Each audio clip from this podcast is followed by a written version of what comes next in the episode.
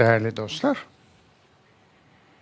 hepinizi selamların en güzeliyle selamlıyorum. Hoş geldiniz. Ekranları başında bizi izleyen kardeşlerimize de hoş geldiniz diyorum. Bugün 8 Ocak 2023 Pazar 30 yıldan beri, evet tam 30 yıldan beri saat 11'de yine dersin başındayız. Bir Kur'an'ın hayat yürüyüşü dersinde daha beraberiz. 49. dersimiz. Kavuşturan Rabbe hamdolsun.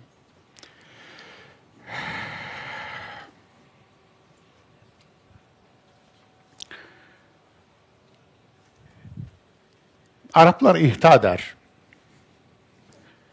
Türkçe'de ithaf diye te- telaffuz edilir. Şimdi sunu diyorlar. İngilizler dedication der. Hani bu kitabı falancaya ithaf ediyorum. Biz de imza atarken bir tanıdığımıza, bir sevdiğimize öyle yazarız. Falancaya ithaf ediyorum. Veyahut da kitabın girişine bu kitabı falancaya ithaf ediyorum yazarlar kitaplarını ithaf ederler. Herhangi bir ünlüye ithaf ederler, hocalarına ithaf ederler, sevdiklerine ithaf ederler, sevgililerine ithaf ederler, çocuklarına ithaf ederler. Çok farklı farklı insanlara bu kitabı falancaya ithaf ediyorum der ve o kitabı ona adar.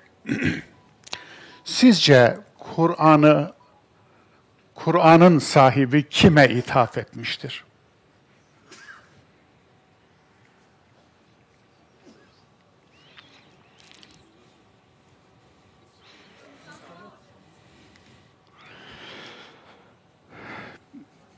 İnsanlığın içinden bir kesime. Tam altı yerde Kur'an'da inananlara değil, İnananlara hiç değil. لِقَوْمٍ يَتَفَكَّرُونَ Düşünen bir topluma. Nasıl buldunuz ithafı? Düşünen bir topluma. Kur'an'a da bu yakışırdı değil mi ama?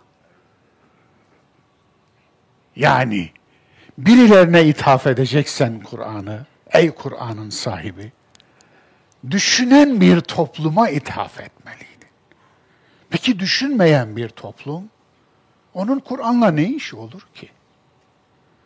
Aklını kullanmayan bir topluluk, onun Kur'an'la ne işi olur ki? Kur'an'ı ezberler.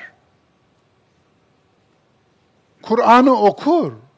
Kur'an'ı dilinden döker, telaffuz eder, seslendirir. Fakat düşünmez. Sorun bu. Yani düşünen bir topluma ithaf edilmiş. Kur'an'ı düşünmeyen inananlar. Nasıl bir çelişki? Ne yaman çelişki? Ne azim çelişki? Ne muazzam bir gurbetlik bu. Burada garip kim? Kur'an'ın kendisi. Garip Kur'an'ın kendisi. İşte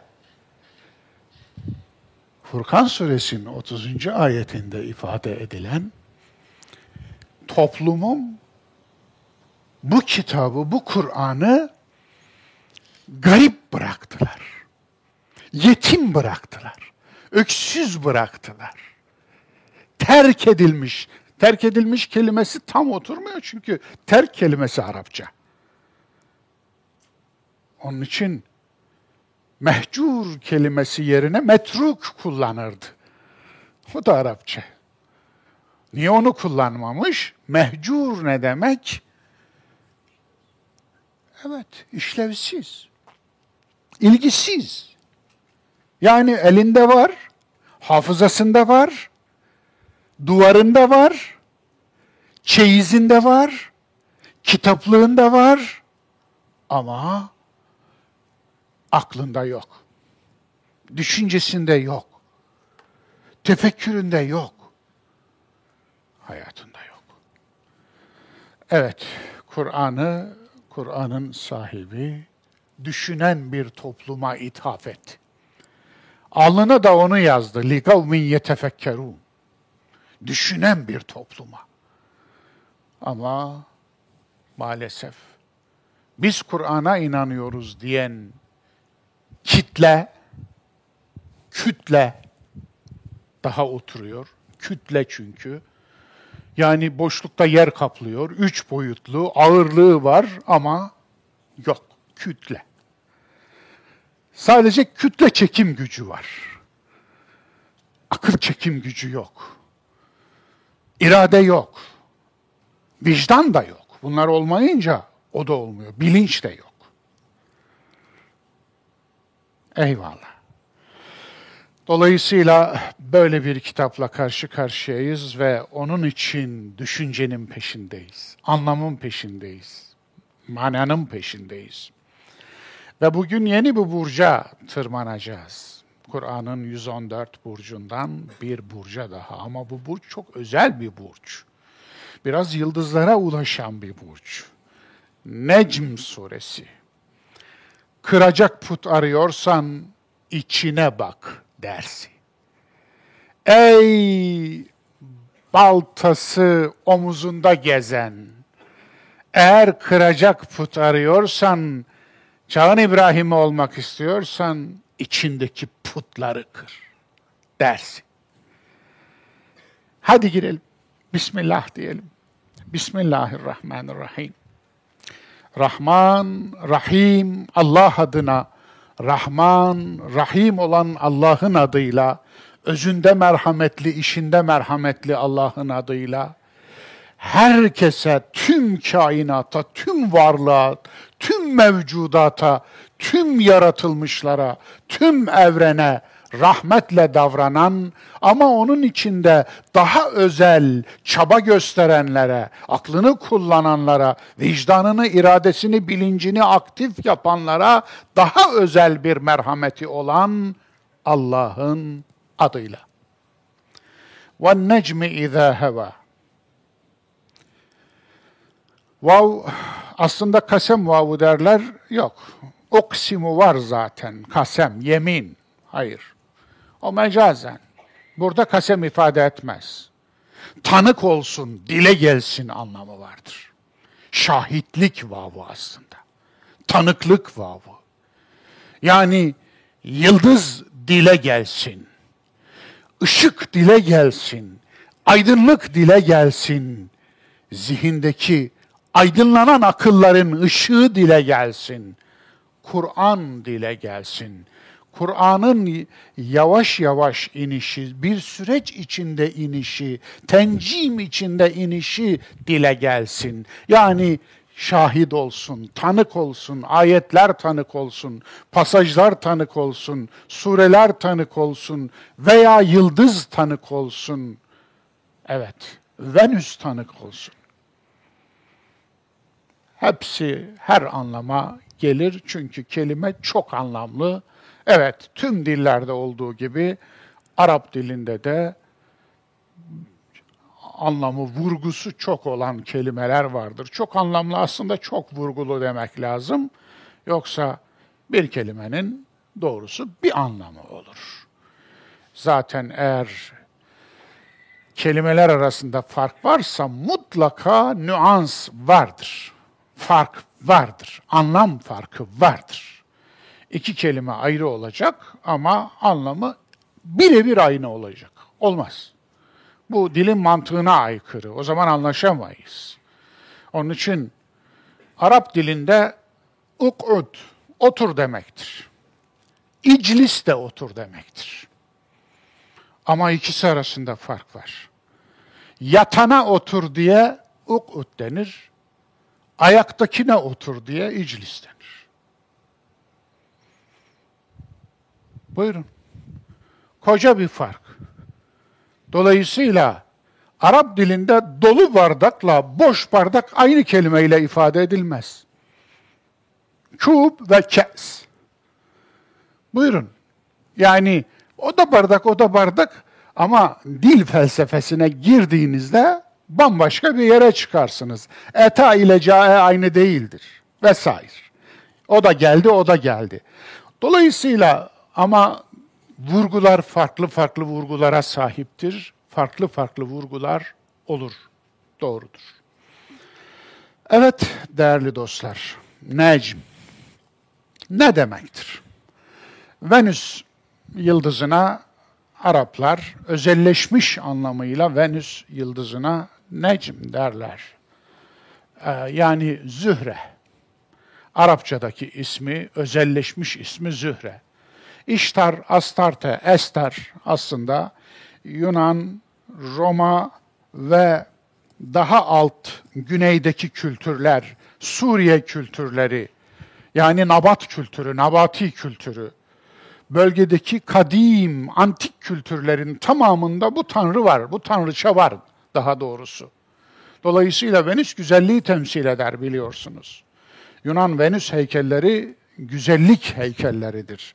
Dolayısıyla ışığı temsil eder aynı zamanda.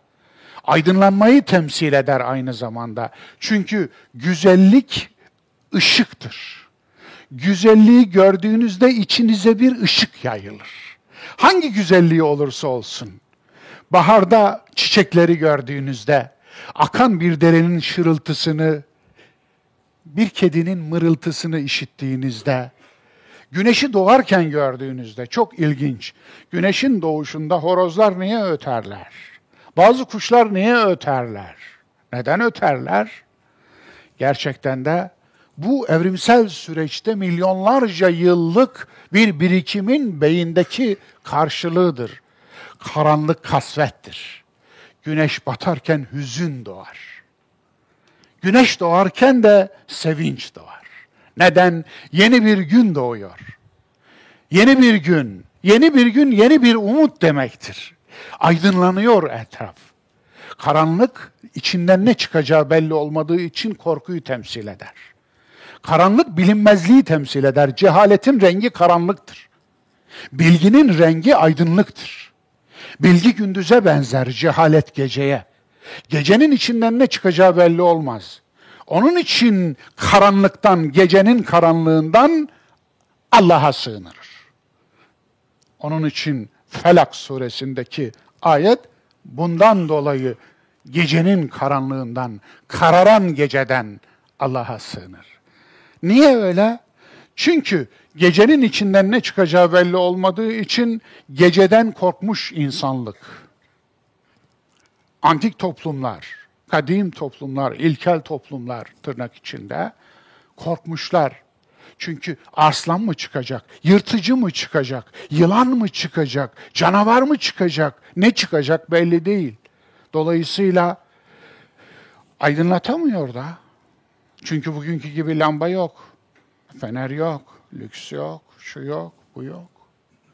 Onun için ancak korkusuyla yaşıyor. O korku kalıcı bir iz bırakıyor alt beyinde. Hayvan beyninde, limbik sistemde. Ve o korkumuz hala vardır. Onun için gök gürültüsü korkusu insanda yapısaldır, evrimseldir. Gök gür, gürlerken insan ürperir. Anlatabiliyor muyum? Bu ta milyonlarca yıl öteden alt beyinde tevarüs eden, miras kalan bir korkudur. Buna benzer doğadan kalan korkular var. İşte karanlık içinden ne çıkacağı belli olmadığı için bir korku imgesi, bir korku imajı olduğu gibi gündüz de bir sevinç, bir neşe, bir huzur imajıdır. Onun için aydınlanma böyledir ve Kur'an'ın bir ismi de nurdur. Işık. Işık. Ve Kur'an kendi gönderiliş amacını ifade ederken özellikle indiği toplum içinde şu kalıbı kullanır ki çok yerde kullanır. Minez zulümati ilen nur. Karanlıklardan aydınlığa, karanlıklardan ışığa. Zalam aslında içinden aydınlatılmayan karanlığa denir. Ama gece öyle değil. Leyldir gece. Leyl içinden aydınlatılabilen bilen bir karanlıktır. Gece mum yakarsın aydınlanır, lamba yakarsın aydınlanır, ışık yakarsın aydınlanır. Ama zalam böyle değil. Zalamdan kurtulmanın tek yolu var, oradan çıkmak. Çıkınca kurtulursunuz. Terk edince kurtulursunuz. Onun için insanın içindeki, beynindeki karanlık zalamdır.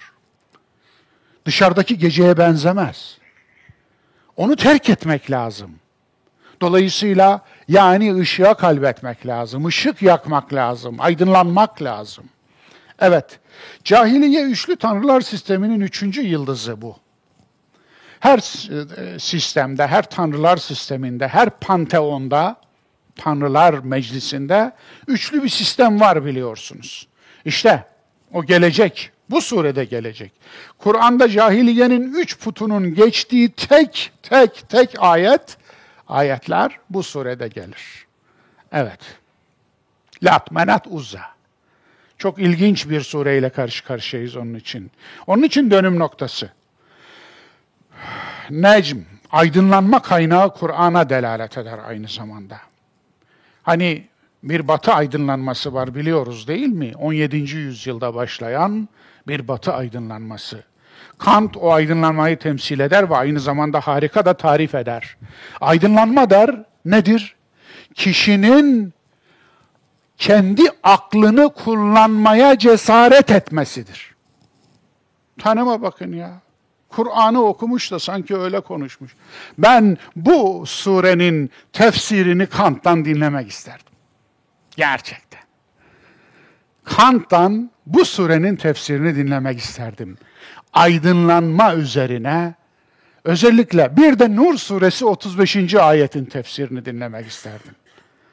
Allahu nuru semavati vel ard. Allah göklerin ve yerin nurudur. Evet, İhlas suresinin tefsirini Parmenides'ten dinlemek isterdim. Aa, Allah'ın Mustafa kulu Parmenides Kur'an'ın inişinden bin küsür sene önce yaşadı. Biliyorum. Ama Parmenides mutlak bir tezinin sahibidir. Mutlak bir. Müthiş bir bircidir o.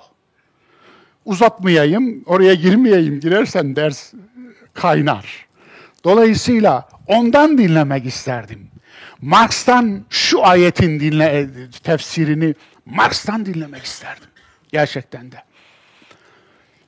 Servet bir zümrenin elinde devlete dönüşmesin. Evet. Key la yekune duleten beynel agniyai minkum. Sizin içinizden zenginler zümresinin elinde servet bir devlete dönüşmesin. Bu ayetin tefsirini ben Mars'tan dinlemek isterdim. Ne hoş olurdu değil mi? Muhteşem olmaz mıydı? Hakikaten. Felak ve Nas surelerinin tefsirini Freud'dan dinlemek isterdim. Ah onlara keşke Kur'an'ı yüzümüzün akıyla sunacak bir topluluk olabilseydik. Olamadık ki. Bizim yüzümüzden. Yoksa Kant'ın doktora tezinin üstünde kendi el yazısıyla Arapçayla Bismillahirrahmanirrahim yazar. Bizzat gördüm. Evet evet.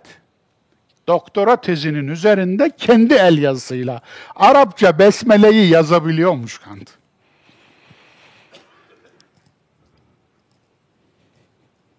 Carl Gustav Jung 20. yüzyılın cins kafalarındandır, yıldızlarındandır. Alman'ın yetiştirdiği enderlerdendir.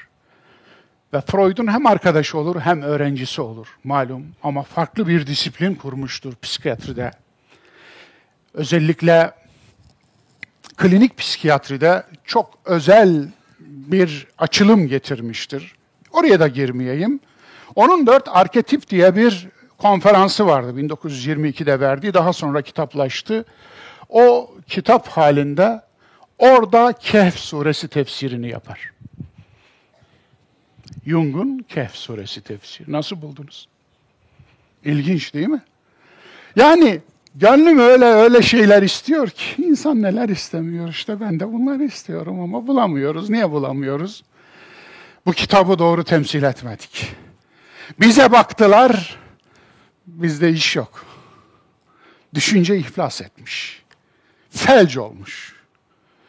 Bizzat kendi elimizle kendi zihnimizi, kendi idrakimizi yemişiz. İnsanlığa model olamamışız. Örnek olamamışız. Güzel şeyler koyamamışız. Dolayısıyla aydınlık bir gelecek vaat etmemişiz. Onun için de bu insanlara umut vermemişiz. Vermemişiz. Evet, çuvaldızı kendimize batıralım değil mi? Tevbe böyle edilir çünkü tevbe. Tevbe dış güçler diyerek edilmiyor. Anlatabiliyor muyum? Yani Yunus'a niye böyle yaptın Yunus? Niye kaçtın görevden? Ben seni peygamber göndermiştim Ninova'ya. E sen ne yaptın? Çalıştın, çalıştın, çalıştın, baktın bir dolmuşu dolduramadın. Kimse gelmedi. Ben gidiyorum dedin, Allah belanızı versin. Dedin mi demedin bilmiyorum ama demiştir. Denir mi? Denir. gittin, kaçtın gittin. Ama bir peygamber görevinden kaçmaz. O görev ilahi bir görev. Niye kaçtı? Dış güçler ya Rabbi. Ninovalılar bak ya, Ninovalılar var ya onun Ninovalılar. Ninova beş para etmez ya Rabbi. Ben Allah'ım bana mı öğretiyorsun? Ben Ninova'yı görmüyor muyum? Öyle demedi ama. Ne dedi? La ilahe illa ente subhaneke inni kuntu minel zalimin. Ben zalimlerden oldum. Bitti. Böyle edilir terbe. Bunları hikaye mi zannettiniz siz? Yunus kıssasını hikaye mi okuyor zannettiniz Kur'an? Yunus kıssası aslında tevbeyi öğretiyordu. Yani dönüşü öğretiyordu. Yani arınmayı öğretiyordu. Evet arınmayı. Arınmaya gönüllü müsünüz? Yok.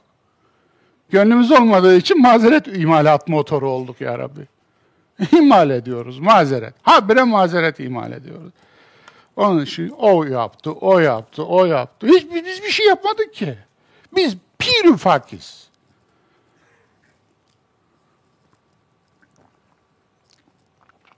Evet. Necm, Kur'an'ın 23 yıllık sürece yayılan inişi, tencim. Bir dönüm noktası suresi bu.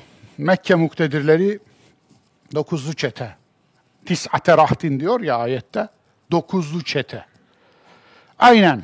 Dolayısıyla Kur'an'ın ifadesiyle uyarıya kör ve sağırlar. Kurmuşlar Mekke'de sistemi, çeteyi kurmuşlar. Mazlumları soyuyorlar. Mağdurları dövüyorlar.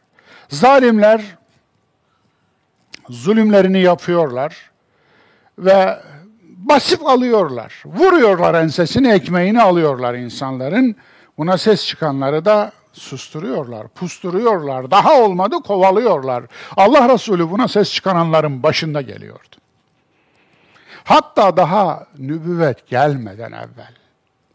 Çünkü Hilfül Fudul buna ses çıkarmak için kurulmuş bir koalisyondu. Evet, Faziletliler ittifakı diye de anlayabilirsiniz. Artıklar ittifakı diye de anlayabilirsiniz. Ötekiler ittifakı diye de anlayabilirsiniz. Evet, Fadıllar ittifakı ki bu daha doğru duruyor. Ta cahiliyede böyle güzel bir ittifak daha kurulmuş. Üç tane Fadl isimli ise insan kurmuş. Onun için Hilfül Fudul demişler diye bir yorum da var. Evet, bu sure ilk defa menfaatlerine, putlarına dokunuyor. Menfaatlerine eşittir putlarına. Evet, bu sure ilk defa Mekke çetesinin o zalimlerin ittifakına dokunuyor. Menfaatlerine dokunuyor. Menfaatleri, putları yani. O putların hepsi menfaati temsil ediyordu. Herhangi bir şeye tapmıyorlar. İsmi sizin taktığınız şeyler bunlar diyordu ya bu surede, yine bu surede. Yani siz öyle isimlendiriyorsunuz. Niye öyle isimlendiriyorsunuz? Neden bunları insanların önüne oyuncak gibi atıp hadi tapın bunlara diyorsunuz? Çünkü insanları oyalayacağınız putlar lazım. Onlarla oyalayacaksınız. Onlarla insanları aptallaştıracaksınız. Evet ne diyordu? Firavun kavmini aptallaştırdı. İstakaffe kavmehu. Firavun, Firavun kavmini aptallaştırdı. Evet, Firavun kavmini aptallaştırır. Aptallaştırır. Niye aptallaştırır? Aptallaştırdığınızda sürü olur. Sürüyü gütmek kolaydır. Her biri bir birey olursa, her biri kendi kafasıyla düşünürse, her biri Allah'ın kendisine verdiği aklı kullanırsa ve sorarsa senin orada işin ne? Sen orada ne geziyorsun? Derse ben ne cevap vereyim? O zaman olmaz. Bunu dememesi için de ne yapmalıyız? Aptallaştırmalıyız, sürüleştirmeliyiz. İşte böyle. Bu sure ilk defa menfaatlerine dokundu. Bundan sonra hiçbir şey eskisi gibi olmayacaktı ve olmadı. Bir dönüm noktasıdır Necm suresi. Ma dalle sahibukum ve ma gava. Tefsir dersi yapmayacağım demiştim. Tefsir dersini yaptım 16 yıl. Bu ders Kur'an'ın yürüyüş dersi. Kur'an'ın içinde sondaj yapıyoruz. Farkında mısınız? O sondajlardan birine geldik. Sahibukum. Yani manasını vereyim. Madalla sahibukum ve magava. Arkadaşınız sapmadı da başka ne yapmadı? Şaşırmadı da. Şaşkınlaşmadı da. Dolayısıyla ne saptı ne şaşırdı. Peki arkadaşınız ne? Sahibukum. Evet. Sahabe arkadaşlar demek. Sahabe çoğuldur. Sahabeler galattır, hatadır, yanlıştır. Sahabiler doğrudur. Sahabi tekildir, sahabe çoğuldur. O sonundaki kapalı T çoğulluktur. Çoğulluk ifade eder. Dolayısıyla evet sahibukum arkadaşınız. Kim bu arkadaşları? Allah Resulü. Muhammed Nebi. Arkadaşınız diyor. Efendiniz değil, seyyidukum değil. Zaten Allah Resulüne bir tanesi seyyidimiz demişti de ağzını topla seyyid Allah'tır demişti. Efendimiz demişti yani. Ağzını topla, efendi Allah'tır. Ben arkadaşınızım. Nasıl buldunuz? Şimdi düşünün ya şu şeyhlerden birine arkadaş deyin de bir başınıza ne geleceğini gör. Arkadaşız ya. Güzel bir şey bu. Yani o ünvanı sopa olarak kullanacaksın şeyh ünvanını, hoca ünvanını, üstad ünvanını, gavs ünvanını, cavs ünvanını vesaire ve 50 tane ünvan uydurmuşsunuz. Ya Allah'ın bile o kadar ismi yok ya sizin ünvanınız kadar. Öyledir. Gazali kendi çağının halifesinin emri üzerine bir eser yazmış. Evet. Muizz-i Dinillah'tı değil mi? Yanlış hatırlıyor muyum? Umarım hatırlamıyorum. Evet. Onun siparişi üzerine zaten Erret Alel Batını yine onun üzerine yazdı. Birkaç eser daha yazdı sipariş üzerine. Zaten kendisi El Munkizu Mined Dalal da bunu itiraf eder. Efendim, orada halifenin kitabın girişinde bir sunu yapmış, sunu. İhda, yani ithaf. Halifenin öyle bir vasıflarını saymış ki Allah'ın o kadar vasfı yok. Keşke aklıma getirseydi, gelseydi de kitabın şeyinden, Arapça nüshasından e, kopyalayıp şuraya yapıştırsaydım ama ne değişecek? Ne değişecek? Evet, neyse, efendiniz değil, seyyidukum değil. Kim ya? Arkadaşınız. Başınız reisiniz değil. Lordunuz, Rabbukum. Rab biliyorsunuz Lord anlamına geliyor. Arap e, ecnebiler hep bu anlamda alırlar. Evliyanız veliyukum değil. Şefaatçiniz şefiukum değil. Nesin neyiniz ya? Arkadaşınız. Evet. Kimmiş sahabe? Şöyle biraz bakalım mı? Peygamber şeyh değildi, müritleri yok, arkadaşları vardı. Var mıydı peygamberimizin müritleri? Haşa. Yoktu. Dolayısıyla arkadaşları vardı. Sahabe olmak, peygambere arkadaş olmak. Hanginiz Muhammed diyen biri gelmişti ya sohbetine sevgili Resulümüzün? Hanginiz Muhammed? Niye? Elbisesinde farklılık yok. Sarığında farklılık yok. Sakalında farklılık yok. He, tavrında farklılık yok. Altında peygamberlik tahtı yok. Bir taht yaptırır değil mi kendine? Şöyle gelen insan ya en azından görür görmez meclise girer girmez bir toplasın değil mi? O da yok. Peki hiçbir fark yok. Hanginiz Muhammed demişti? Huzuruna hanginiz şeyh diye girilen bir şeyh duydunuz mu siz dünya tarihinde? Evet. Yok. Çeşit çeşit sahabe tanımları var. Sahabenin tanımı nasıl bir şey? Mesela kim sahabi? Sünni görüş şu. Peygamberi bir anlığına da olsa gören herkes sahabidir. Bu tanım doğru olabilir mi? Sizi gören herkes arkadaşınız oluyor mu? Trende gördü, yolda gördü, mitingde gördü, sinemada gördü, toplantıda gördü, tesadüfen otobüste gördü ve arkadaşınız mı oldu? Siz ona arkadaş diyor musunuz? Böyle bir şey var mı? Bu doğru değil, bu böyle değil. Peki sünni tanımının, bu gevşek tanımın amacı nedir? Nasıl bir ideolojik tanımdır bu? Amacını biliyoruz. Onun için böyle olduk zaten. Böyle bir tanım yapınca şöyle bir hadis uydurmak zorunda kaldılar. Ashab-ı iken nücumi. Sahabem yıldızlar gibidir. Hangisine uyarsanız doğru yolu bulursunuz. Böyle bir şey olabilir mi? Böyle bir şey olabilir mi? O zaman Allah Resulü'nün havz hadisini niye uydurup da koydunuz oraya? Üstelik Bukhari'ye koymuşsunuz onu. Ne diyor?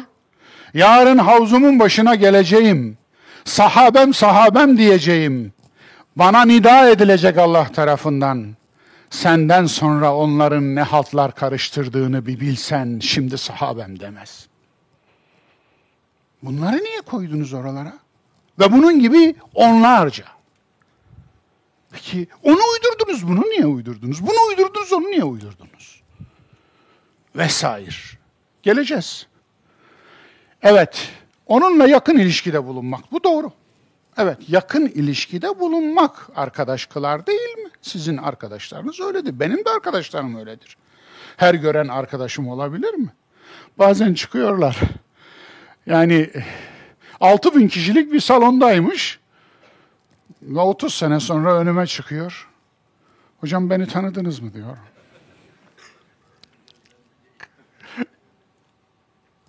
bir şey diyemiyorum. İnan bir şey diyemiyorum. Çünkü bunu soruyu soruyorsa bir şey dememem lazım. Bir şey dersem onu anlamayacak. Şimdi böyle bir soru sorabiliyorsa bir şey diyemem yani. Ne diyeyim şimdi? Ya 6 bin kişilik salondasın ve 30 sene sonra geliyorsun. Beni tanıdın mı hocam diyorsun. Ben seni nasıl tanıyayım? Kaldı ki 6 kişilik salonda olsan yine tanıyamam. Vesaire. İki yıl birlikte mesai yapmak. Böyle de tanımlanmış. Evet. Ee, Said bin Cübeyr olabilir. Onunla gazelere katılmak. Böyle de tanımlanmış. Alimlerden bazılarının sahabe tanımı bu. Yani sahabe tanımı alimler arasında tek bir tanımı yok. Nebi ve sahabenin sahabe tanımı var. Peygamberimizin sahabe tanımı var. Çok ilginç. Peygamberimiz herkese sahabem demiyor karşısındakine. Evet, herkese sahabe demiyor. Ne diyor? Bakınız, çok ilginç. Sahabem hakkında Allah Allah fi ashabi. Sahabem hakkında Allah'tan korkun Allah'tan. Karşısındakilere diyor bunu. Karşısındakilere diyor ki sahabem hakkında Allah'tan korkun Allah'tan. Yine öyle bir olayda Halide uyarı yapıyor Halid bin Velid'e. Sakın sahabeme, sahabem dedi de Abdurrahman bin Avf, sövme. Onları bana bırak. Aralarında bir niza oluyor da Halit ile Abdurrahman arasında. Sakın sahabeme. Halit ne bu arada? Abdurrahman sahabense. Halide o an itibariyle sahabesi arkadaşı olarak bakmıyor. Çok ilginç. Ali, aranızda Nebi'nin sahabesine benzer insanlar görüyorum. Ya birini göremiyorum. Aranızda dediği insanların hepsi neredeyse Nebi'yi görmüş insanlar. Ama göremiyorum diyor. Enes çok ilginç. Onu görenler var. Bir tanesi soru soruyor aslında. Enes biliyorsunuz en uzun yaşayanlardan sahabeden. En uzun yaşayanlardan. O ahir ömründe bir tanesi geliyor. Senin gibi uzun yaşayan başka sahabiler var mı diyor da. O da diyor ki onu gören bir takım insanlar var. Fakat sahabesinden kimse kalmadı. Buyurun. Bu doğrudur. Doğru yaklaşım budur. Onu her gören sahabi mi? Sizi her gören arkadaşım der misiniz demiştim. Münafıklar sahabidir öyle mi? Öyle mi? Onları Nebi bilmez. Onları Nebi'nin bilmediğini kim söylüyor? Kur'an söylüyor. Evet, Kur'an Nebi'nin münafıkları bilmediğini söylüyor. Evet, kim bilecek peki? Hucurat 6'daki fasık sahabidir öyle mi? İnca'ekum fasikun binebeyin fetebeyyenu. Bir fasık, yoldan çıkmışım biri sizi bir, size bir haber geldiğinde onu araştırmadan inanmayın. Peki buradaki fasık kim? Fasığın kim olduğunu biliyoruz efendim, biliyoruz. Evet, biliyoruz. Onu Allah Resulü Taif'e sürdü. Evet, Mervan'ın babası, hakem. Biliyoruz. Taif'e sürdü. Niye sürdü? Yatak odasını gece gözetlediği için. Ne yapalım şimdi? Ha? Bu adamın oğlu Mervan da Osman'ın akıl hocasıydı, baş danışmanıydı ve yaveriydi. Ve Osman'ın başına işleri açan da oydu. Evet, neyse. Peki kim benim adıma yalan uydurursa diyor. Men kezebe aleyye müteammiden, müteammideni sonradan sokuşturmuşlar. Men kezebe aleyye felyetebevve makadehu minen nar. Bir tane mütevatir hadis varsa o da budur diyen ulema var. Alimler var. Bence de öyledir. Peki kim benim adıma yalan uydurursa cehennemdeki yerine hazırlansın. Tamam harika. Muhteşem bir hadis. Peki Resulullah'a bunu söyleten ne? Resulullah ne yaşadı ki bunu söyledi? Öyle değil mi? Resulullah geleceğe atfetmiyor ki. O anda bir şeyler oluyor. Olmuş da zaten, olayı da biliyoruz. Ama biz bilmiyoruz hocam. Her bildiğimi size söylersem bu ders bitmez. Ama bunu söyle hocam, bunu söyleyin, tamam. Adam gelmiş, adam gelmiş, Medine dışında bir mezra, o mezraya ve demiş ki beni peygamber yolladı. Evin kızını da beğenmiş. Evde bir de yemek yemiş. Evin kızını beğenince iş değişmiş. Beni peygamber yolladı, kızınızı benimle evereceksiniz. Şimdi bunun çağdaş versiyonlarını ben doğuda birkaç yerde bizzat şahitlerin ağzından dinledim. Mağdurların ağzından hatta cinayet çıkmış. Evet. Doğu vilayetlerinden birinde de ölümle sonuçlanmış bir olay. Oradaki bir şey efendim gözüne kestirdiği üçte bir yaşındaki kıza efendim peygamberimiz rüyamda geldiler teşrif buyurdular dediler ki sizin kızınızla beni nişanladılar. Ben size tebliğ etmeye geldim. Dolayısıyla gerisi benden çıktı. İster tutar ister tutmazsınız. Ne yapacağız bu rüya işlerini? Ha? Rüya metre icat edilmedi. Bu sahtekar bu rüyayı gör, görse ne olur da o ayrı mesele. Yani gelenin şeytan olmadığına kim garanti verebilir? Çünkü peygamberin rüyada geldiğini söylemek için peygamberi gerçek hayatta bir kez görmek lazım. Öyle değil mi? Basit bir mantık. Bu mantığı bile işletmekten aciz olan bir kitleye Allah niye rahmet etsin ya? Evet, böyle. Onun için benim adıma yalan uyduran diye söylüyor Resulullah. Çok da iyi ediyor. Ha ya Resulallah. Bir milyon uydurdular, o da yetmedi. Bir milyon uydurdular. Kim benim adıma? Evet, Resulü hutbede terk edip alışverişe koşanların durumu ne? Cuma ayetinin sebebidir bu işte. Evet. Seni ayakta sap gibi bırakıp alışverişe koştular diyordu ya. Ya.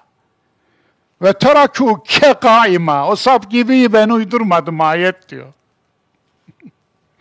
Onun için tercüme ediyorum ben size ayeti.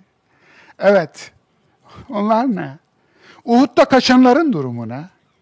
Allah Resulü'nü orada kayanın önünde bırakıp. İftira atanların durumu ne? Evet. Beni gören ve beni göreni göreni ateş yakmaz. Haydi. Tirmizi. Beni gören, beni göreni gören. Hiç mi? Yani bunun kaydı kuyudatı yok mu? Sınırlı sorumlu değil mi? Sınırsız sorumsuz mu? Böyle mi yani? Peki daha sayayım mı onu görenleri? En hayırlı asır benim asrım, sonra benden sonra gelenler öyle mi? Uyduruldum diye bağırmıyor mu? Hı? Peki bunu uydurdunuz, şunu niye uydurdunuz, kütüb siteyi aldınız? Ümmetim yağmura benzer, önümü hayırlı, sonumu ayrı bilinmez. Hayırlı bilinmez. E bunu da uydurmuş almışsınız oraya. Hani en hayırlı e, nesil benim neslim, ondan sonra benden sonraki, ondan sonra benden sonrakini uydurdunuz. Bunu niye uydurdunuz? Hangisi uyarsan mı diye mi? Hangisi uyarsa? Cem, evet, Cemel'de on bin sahabi birbirini öldürdü. Ne yapalım? Sizi insan öldürdünüz mü? Öldürür müsünüz? Sorun. İbni Uveyrik de sahabi. Ne yaptı bu? Zırhı çaldı, bir Yahudi'ye rehin verdi. Yahudinin orada yakalandı. Resulullah'a geldi, mahkemeleştiler. Resulullah'a dedi, ben çalmadım ya Resulallah. İşte Yahudi de çıkmış. Yahudi, Yahudi de bana Übeyrik oğlu İbni Ebu Tim'e verdi, getirdi dedi. Efendim, ya Resulallah öyle dedi ya Muhammed dedi. Yahudi o. E, öbürü de ne dedi? Ya Resulallah ben Müslümanım o Yahudi. Ben e, Yahudi'nin lafına mı bakacaksın, Müslümanı yargılayacaksın dedi. Ama sahtekardı. Yani Yahudi doğru söylüyor, Müslüman sahabi yalan söylüyordu. Ne yapalım şimdi? Ve Resulullah tam onun lehine, Müslümanla sahabeyi yalan söyleyen hırsız Müslüman sahabinin lehine karar verecekken ayet onu düzeltti. İsra suresi 105. Ve la tekun lil hainine hasima. Sakın hainlere arka çıkma. Ve adam o gün toz oldu. Mekke'ye kaçtı. Mekkeli müşriklerle beraber Resulullah'a karşı ömür boyu savaştı. Ne oldu şimdi? Ne oldu? Ne olacak? Olmaz mı? Olur. Hiç gariplik yok bence de. İnsanoğlu bu. Asıl gariplik burada yapılandır. Evet, Uyeyne bin Hısn, Reccal bin Unfuva var bir de. İlk defa duyuyor olabilirsiniz. Kim bu? Ashab-ı Suffa'dan. Daha sonra irtidat edip gidip yalancı peygamberin sağ kolu ordusunun komutanlarından biri oldu, sağ kolu oldu. Hadi buyurun. Ne yapalım şimdi? Dolayısıyla değerli dostlar, bütün bunlara sahabe diyenler bize peygamber düşmanı diyor, iyi mi? Bu da yüzyılın ironisi. Evet, acı bir gülümseme. Şakasınız siz. Tarihin en büyük şakasısınız.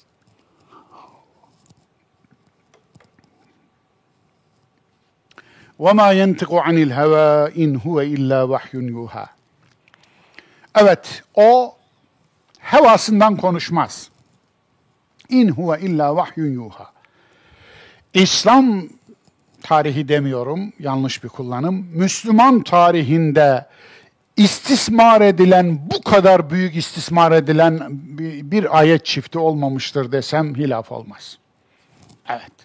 Hadis ehli, hadis ideolojik hadisçiler bu iki ayetin öyle anasını ağlatmışlardır ki, öyle anasını ağlatmışlardır ki, ancak bir ayet bu kadar istismar edilir, bu kadar tahrif edilir, bir ayet bu kadar ağlatılır. Evet, o hevasından, kendi hevesinden konuşmaz efendim.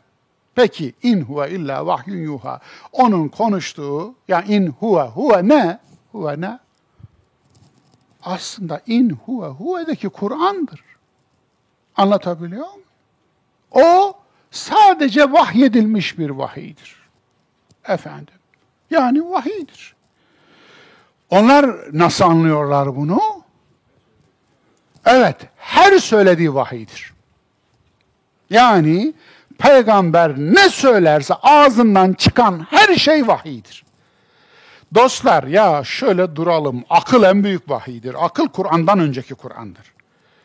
Selim akla vurduğunuz zaman bu doğru olabilir mi? Bir insanın her söylediği vahiy olabilir mi? Gelelim tarihi bir tahrife araç edilen ayetler bunlar. Efendim, evet. Onun her söylediği vahidir diyorlar. Hadisçiler bunu diyor. İlk defa bunu sistemleştiren Şafii'dir. Evet. İşte vahyi ikiye ayırıyor. Vahyi metluv diyor Kur'an vahyine. Onun dışındakilere de vahyi gayri metluv. Yani namazda okunmayan anlamında. Namazda okunan sanki her şey vahiymiş gibi. Tahiyyat vahiy mi? Salavat vahiy mi? Vesaire. Neyse. Dolayısıyla yani gördüğünüz gibi büyük bir olayla karşı karşı, karşı devrimle karşı karşıyayız. Şafii'nin karşı devrimi bu. Hadisleri ikiye, hadisleri vahiy gayri metluğu ilan edildi ettikten sonra, hadisleri vahiy ilan ettikten sonra artık Kur'an, hadis, hadis Kur'an olur. Evet. Hadis aslında sonradan ortaya çıkan demektir. Kelime anlamı budur. Yani kadimin zıttıdır. Peygamber Kur'an'ı yazdırdığı gibi hadisin için yazdırmadı. Kur'an'ı peygamber yazdırdı. 42 tane vahiy katibi vardı. Ve vefat ettiğinde başucunda yazdırdığı tomarlar duruyordu. Yani Kur'an'ı Resulullah toplu halde bıraktı da gitti. Varlığını adadığı Kur'an'ı böyle efendim ihmal et de gitmiş olamaz zaten. Onun için Kur'an tarihlerinde bize anlatılan hikayeler hikayedir. Yani Kur'an'ı Osman toplatmadı. Allah Resulü toplatmıştı zaten. Evet. Peygamber Kur'an'ı yazdırdığı gibi hadisin için yazımı. Ebu Bekir ölmeden önce niçin yaktırdı toplanan 500 hadisi? Bu da hadisçiler tarafından nakledilen rivayettir. En ünleri tarafından. Zehebi var. Allah'ın kitabı bize yeter diyen Ömer Ebu Hureyre'yi niçin susturdu? Hatta böyle ediyordu Ebu Hureyre. Şimdi hadis nakledeceğim size de kelle gider diyordu. Efendim. Peygamberin her sözü vahiy olabilir mi? Mesela sevgili Resulümüz eşi Ayşe'ye şöyle bir şey söylemiş olamaz mı? Ayşe karnım aç yiyecek ne var? Ya olamaz mı? Olamaz ne demek ya? Kesinlikle olmuştur. Kesinlikle. Resulullah yeme içen bir peygamberdi değil mi? Onun yemediğini, içmediğini düşünenler müşriklerdi. Mali hazer rasul ye'kulü ta'am ve yemşi fil asfak. Bu ne biçim peygamber? Yemek yiyor, su içiyor ve çarşı pazar dolaşıyor diyorlardı. Yani müşriklerin peygamber siparişi bu. Ama peygamber öyle bir şey değil. Peki Ayşe karnım aç yiyecek ne var? Ayşe ben yatıyorum diye mi demiş olamaz mı? Demiştir, kesin demiştir. Siz hiç eşinize demediniz mi? Sizin o dediğiniz insanlık hali olan her şeyi Allah Resulü de demiştir. Çünkü o da insandı. Onun için Kur'an'da iki kere insan olduğu, yani ölümlü insan olduğu vurgulanır. Kızım Fatıma, Ali seninle evlenmek istiyor dememiş midir? Demiştir tabii ya. Haşa Allah Resulü evladına mal davranır, mal gibi davranır mı? Allah Resulü Fatıma'yı kaç yaşında evlendirdi? 17 yaşındaydı. Peki niye bu sünnet olmuyor? 6 yaşında hatta daha doğar doğmaz nikahlanır diyenleriniz siz kimin hangi peygamberin ümmetisiniz? Allah'tan korkmuyor musunuz? Hani sünnet? Neyse geçin. Hasan yavrucuğum öyle yapma. Hasan afacan. Hüseyin de afacan. Geliyorlar Resulullah'ın omuzuna çıkıyorlar namazda. Onlar inene kadar Resulullah secdeyi uzatıyor. Efendim, e, birinde de uzatmamış olabilir. Efendim, namazdan sonra da yavrucuğum namazda bize eziyet etme demiş olabilir. Demiştir, demiştir. Demesin mi yani? Evet. Üsame bineğimi getir demiş olamaz mı? Torunu gibiydi zaten biliyorsunuz. Arkasında Üsame olurdu bineğinin. Hep ikinci insan olarak Üsame'yi alırdı. Hasan, evet, evet. Bilal bana süt getir demiş olamaz mı? Kaç kere dediğini biliyoruz. Mihca devemi bağla demiş olamaz mı? Bir ara develerinin e, gidiyordu. Asım çadırlarını o kurardı. Çadırımı şuraya kur demiş olamaz mı? Demiştir, kesin demiştir. Ey enceşe kristalleri kırma. Kristaller dediği de deveye bindirilen hanımlar. Evet. Yani onlara diyor hanımları kırma. Yani develeri hırçın sürme. Emi dediğini biliyoruz. Kaynaklar bunu almışlar. Rıfkan bil gavariri ya enceşe. Efendim. Peki bunlar da vahiy mi? Karnım acıktı demek vahiy mi? Hasan usludur demek vahiy mi? Bana yiyecek bir şeyler getirin demek vahiy mi? Olabilir mi? Böyle bir şey olabilir mi? Hurmaları aşılamayın siz dünya işi evet demişti. Aşılamamışlardı. Ama aşılanan birkaç hurmanın ürününden getirdiklerinde içinizden Şam'dan gelen mi var diye sormuştu. Yok ya Peki bu hurmalar neci? Geçen sene siz demeden önce aşıladığımız hurmalar ya O zaman dünya işlerini benden iyi bilirsiniz devam edin demişti. Hangisi vahiy? Ah İbrahim gönül mahzun olur göz ağlar demişti değil mi?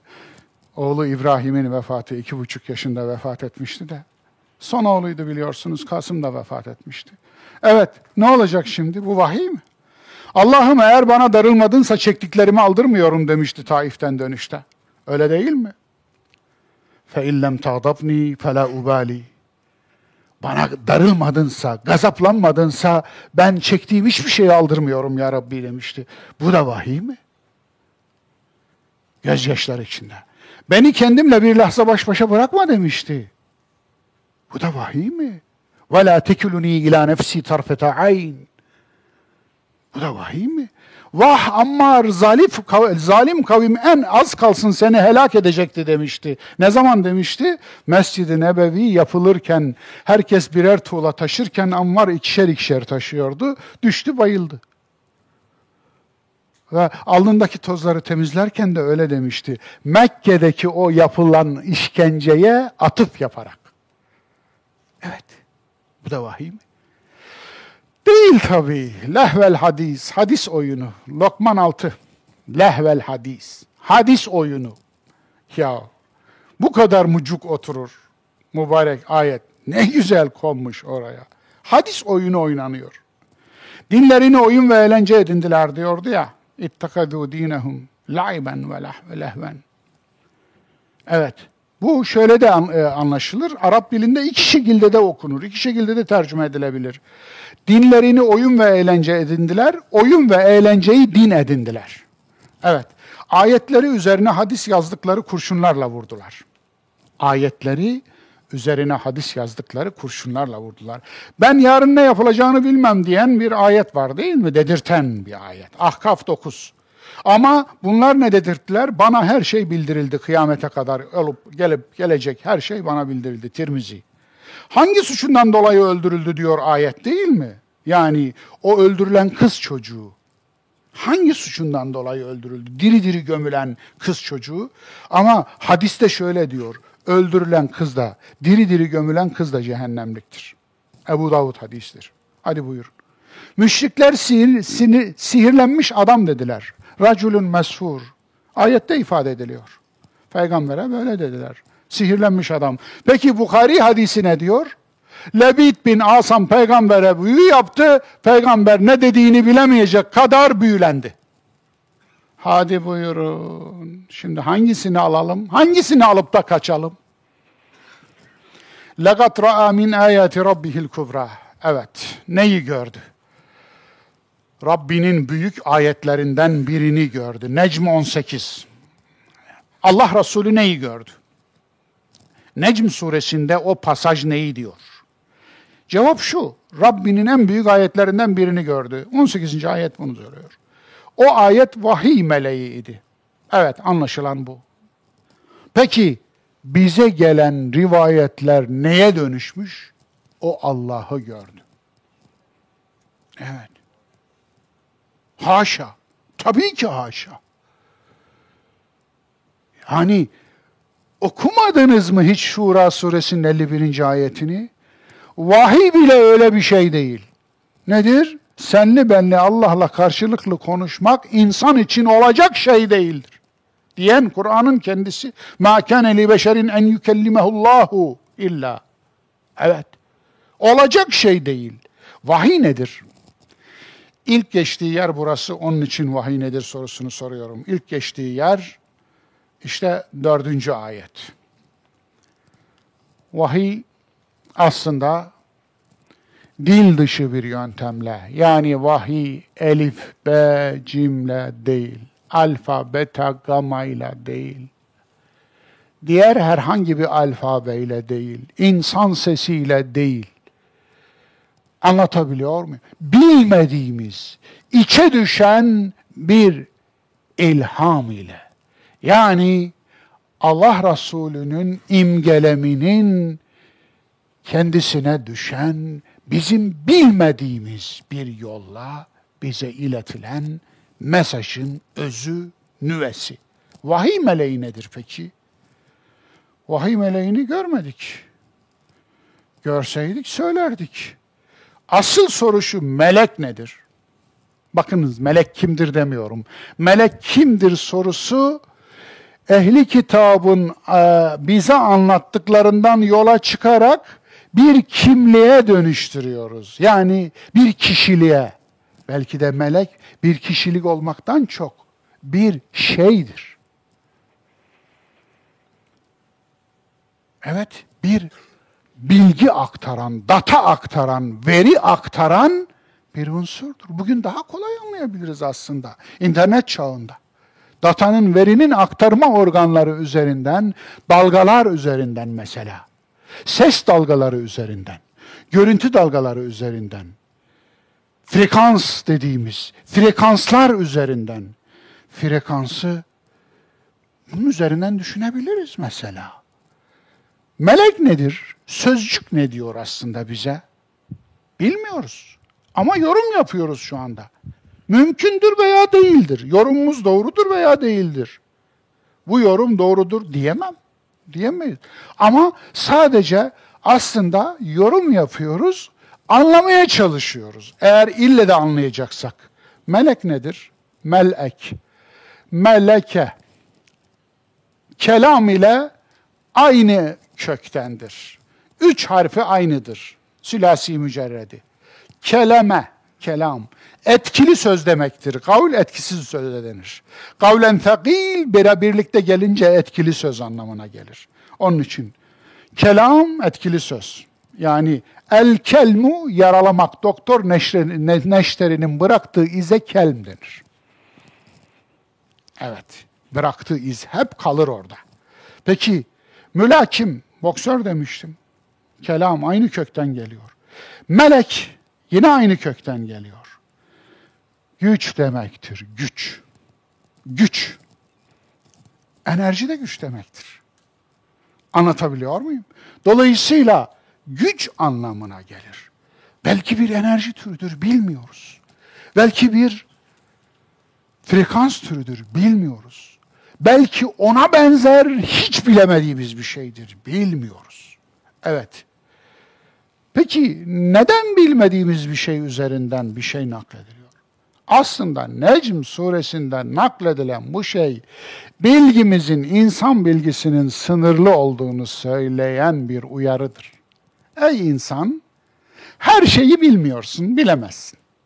Her şey bilgimizin dahilinde değildir, değil mi? Bilgimizin bir sınırı var. Her şeyimizin bir sınırı var. Kainatın bir sınırı var. Evet kainatın bir sınırı var. En uzun yaşayan madde demiştim, proton, onun da bir ömrü var. Çok astronomik ama onun da bir ömrü var. Kainatın da bir ömrü var artık biliyoruz. Bir başı olanın bir sonu olur. Dolayısıyla bilgimizin de bir sınırı var. Yani sınırınızı aşan şeyler var. Ey insanoğlu! Bilginiz de sınırlı. Bunu kabul edin. Kabul edin. Bakınız kainatta bütün galaksiler, nebulalar, yıldızlar, gezegenler ve daha başka bütün maddi varlık evrenin, evrenin diyorum, evren boşluğunun içinde yüzde dört buçuk. 95 buçuk. Boş mu? Karanlık madde, karanlık enerji. Anlatabiliyor muyum? Nedir karanlık madde? Niye karanlık madde demişler? Aslında bilmediğimiz için. Nereden belli varlığı? Varlığı ispat edildi karanlık maddenin. Nasıl? Hatta bırakın üretildi. Dünyada en pahalı şey karanlık maddedir biliyor musunuz? Bir mikrogramı 32 katrilyon dolar. o nasıl bir şey hocam? Ya böyle bir şey işte. Evet üretildi bile. Hadron çarpıştırıcısında İsviçre'deki bir kısmı Fransa'da gittim gördüm efendim üretildi. Dolayısıyla niye karanlık madde? Henüz daha ele işte yani bu anlamda her şeyine vakıf değiliz. Peki biz varlığını nasıl algılıyoruz? Galaksileri bir kümede tutan, bir arada tutan bir şey var. Bir alan var. Güç alanı. Anlatabiliyor muyum?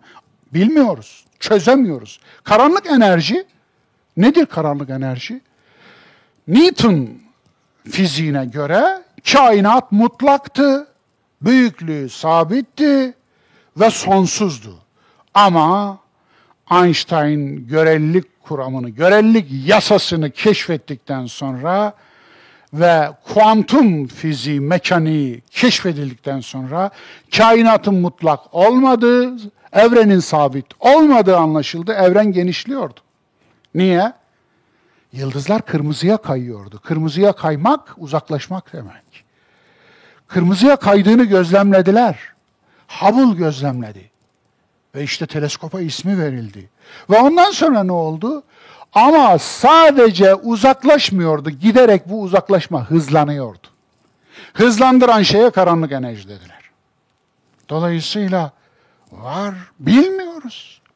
Burada bile duruyor. İşte Tanrı parçacığı dediler. Higgs bozonu. Biliyorsunuz. Biliyorsunuz CERN'de Higgs bozonu yani deneyler sonucunda tespit edildi. Tanrı parçacığı denilmesinin sebebi ilk madde, ilk madde. Yani vakum boşluk içinde ilk oluşan alan.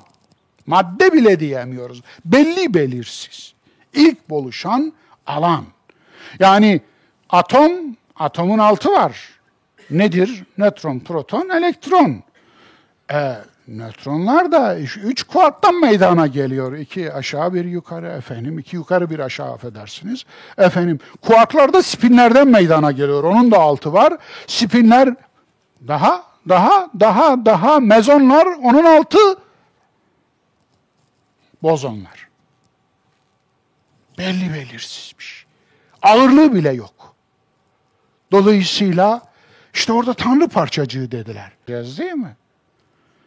Bu da aslında insanın haddini bilmesi, insanın kibrini yenmesi, gururunu yenmesi açısından önemli. Evet, melek işte bunun için var. Evet, meleki haline gelen iyilikler insanın meleği olur mu? Bence olur.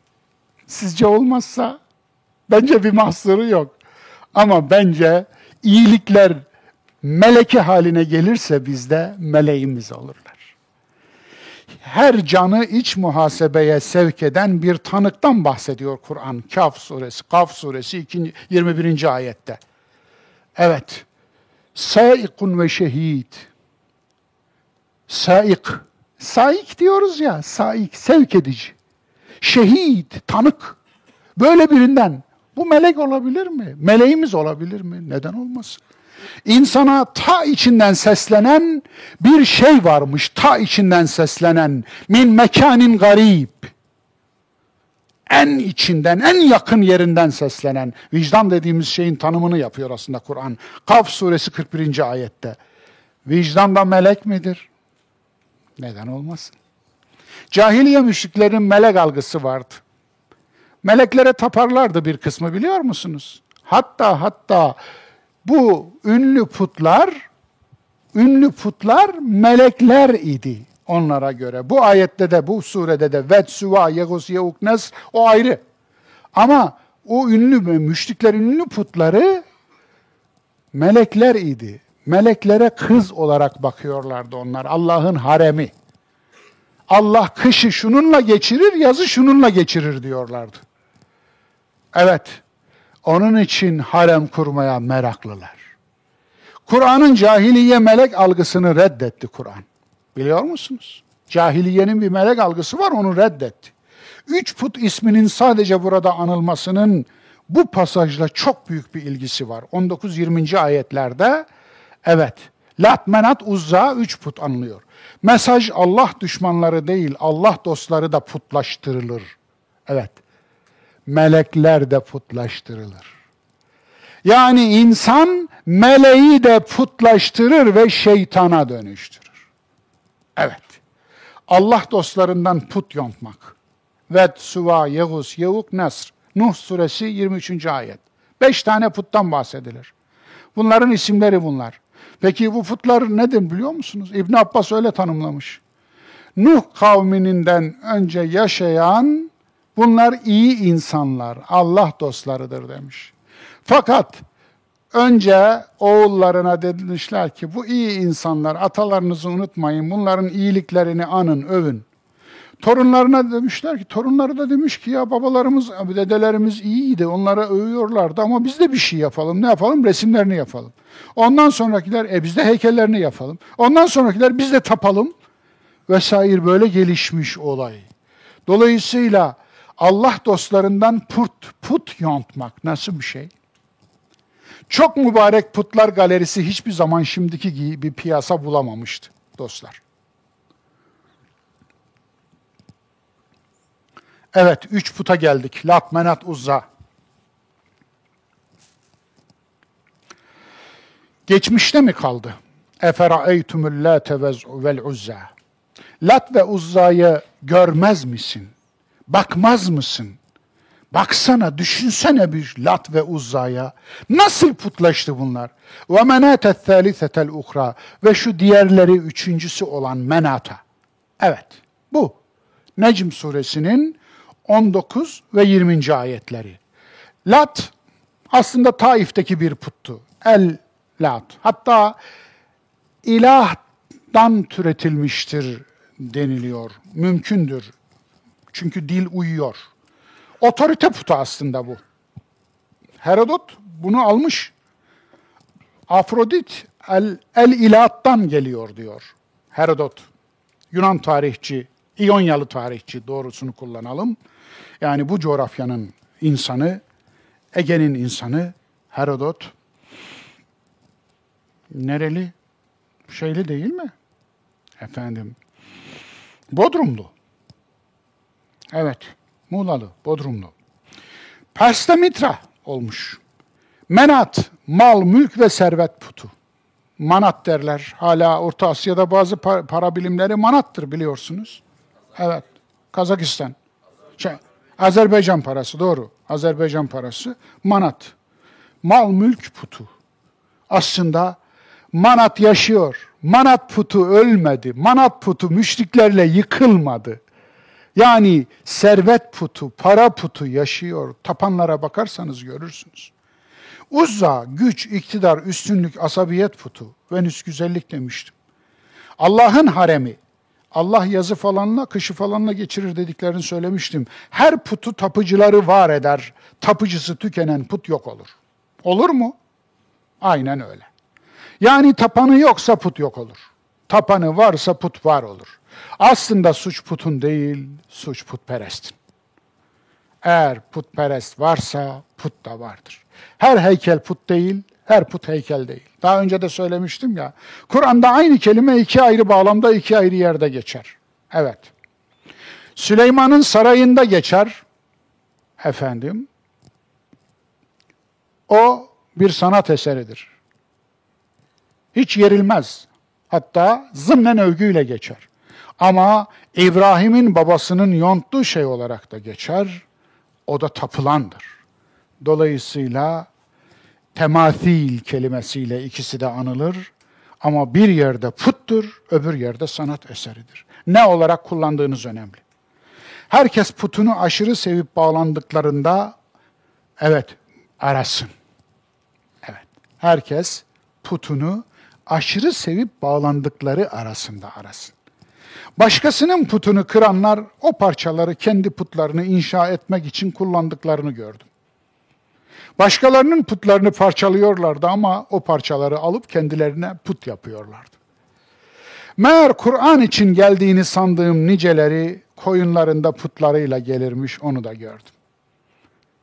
Ve bu beni çok mahvetti, çok üzdü, çok perişan etti. Buna üzüldüğüm kadar çok az şeye üzülmüşümdür. Bunu putlarına dokununca hayret ve dehşetle gördüm. Şeytan ayetleri masalı. En'am 121. Şeytanlar da kendi dostlarına vahyederler. Evet, En'am 121. Şeytanlar kendi dostlarına vahyeder diyor. Öyle bir vahiy türü de var. Şeytani vahiy.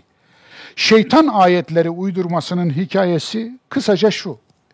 İbn İshak, Taberi, İbn Esir birçok İslam tarihinde kaynağında bu geçmiş. İlk kaynakta geçmiş.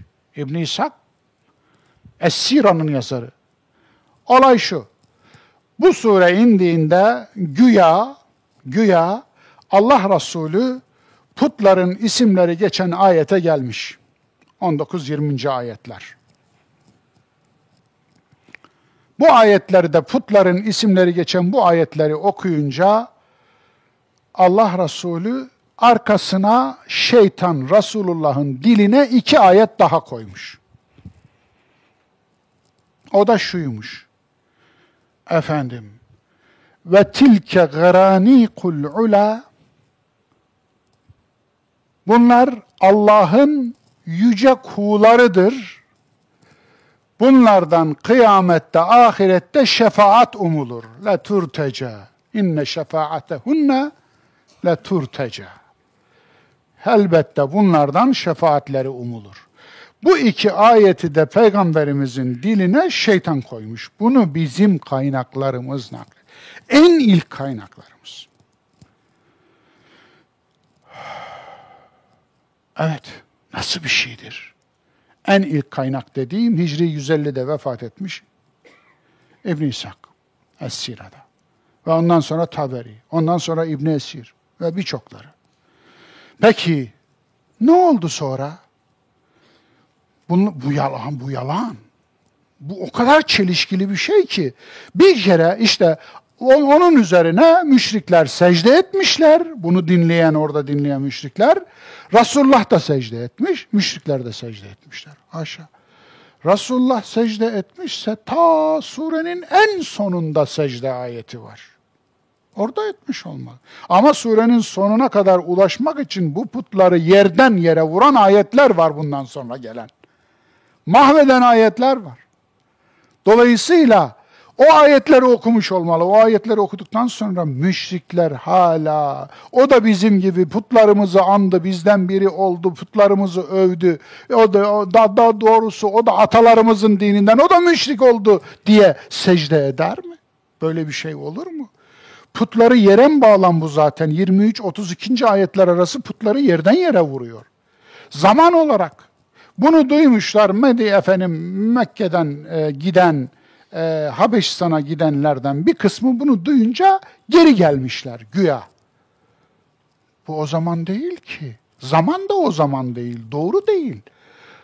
Bu surenin indiği zaman ondan daha önceki bir zaman. Çünkü ilk defa Mekke'de işler bu sureyle sarpa sardı. Bu sure okunmadan evvel Allah Resulü Mekkelilerle böyle düşman konumlara gelmemişti.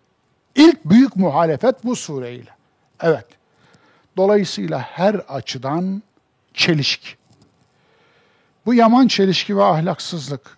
Peki bunu ilk dile getiren, anlatan, uyduran, bu uydurmayı anlatan, ulemaya çıt çıkarmayan, hatta onları büyük alimlerimiz, otoritelerimiz, onları el üstünde taşıyanlar, bu rivayeti Selman Rushdie kitabında The Satanic Verses diye bir kitap yazdı. Şeytan ayetleri diye.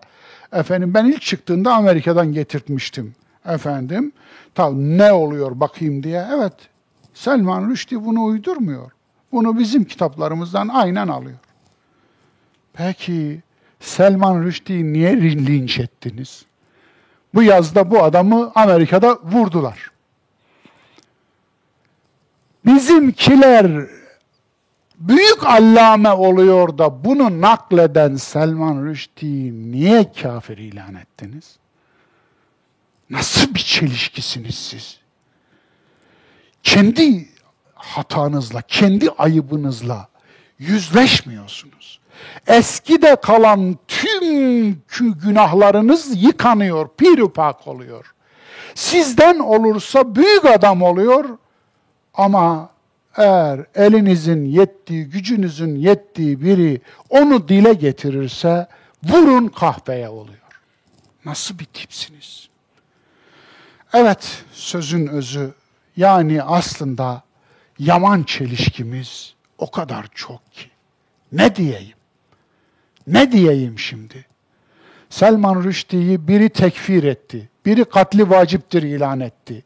Selman Rushdie bu kitabı yazdıktan sonra Pakistan'daki o efendim zaten öldürülecek adam yok mu diye bir gözü böyle bir gözü böyle gezen tipler öldürülecek adam aradılar. Yüz kişi öldü gösterilerde yahu Pakistan'da. Yüz kişi öldü o sene. Dolayısıyla ne bu çelişki? Nasıl bir çelişkiniz var? Kendi ulemanıza bir çift laf etmiyorsunuz. Biz de bunları eleştirdiğimizde, bu rivayetler yalan dediğimizde ve ispat ettiğimizde bize saldırıyorsunuz. Ben anlayamadım ki. Ben anlayamadım. Evet, sözünüzü. Mekke'deki beton direği değil, kendi şeytanını taşla. Işık yakacaksan içine bak. Orada aydınlanmayı bekleyen bir karanlık var. Orayı aydınlat. Kendi aydınlanmamızı başlatalım artık. Geç kaldık. Farkında mısınız? Yani bir batı aydınlanması gibi bir Müslüman aydınlanmasına şiddetle ihtiyaç var. Artık Müslüman zihni, Müslüman kafası da karanlıktan kurtulup aydınlanmasını gerçekleştirme zamanı geldi. Bunun için akılla düşünmeye, kafayı kullanmaya, akletmeye şiddetle ihtiyaç var.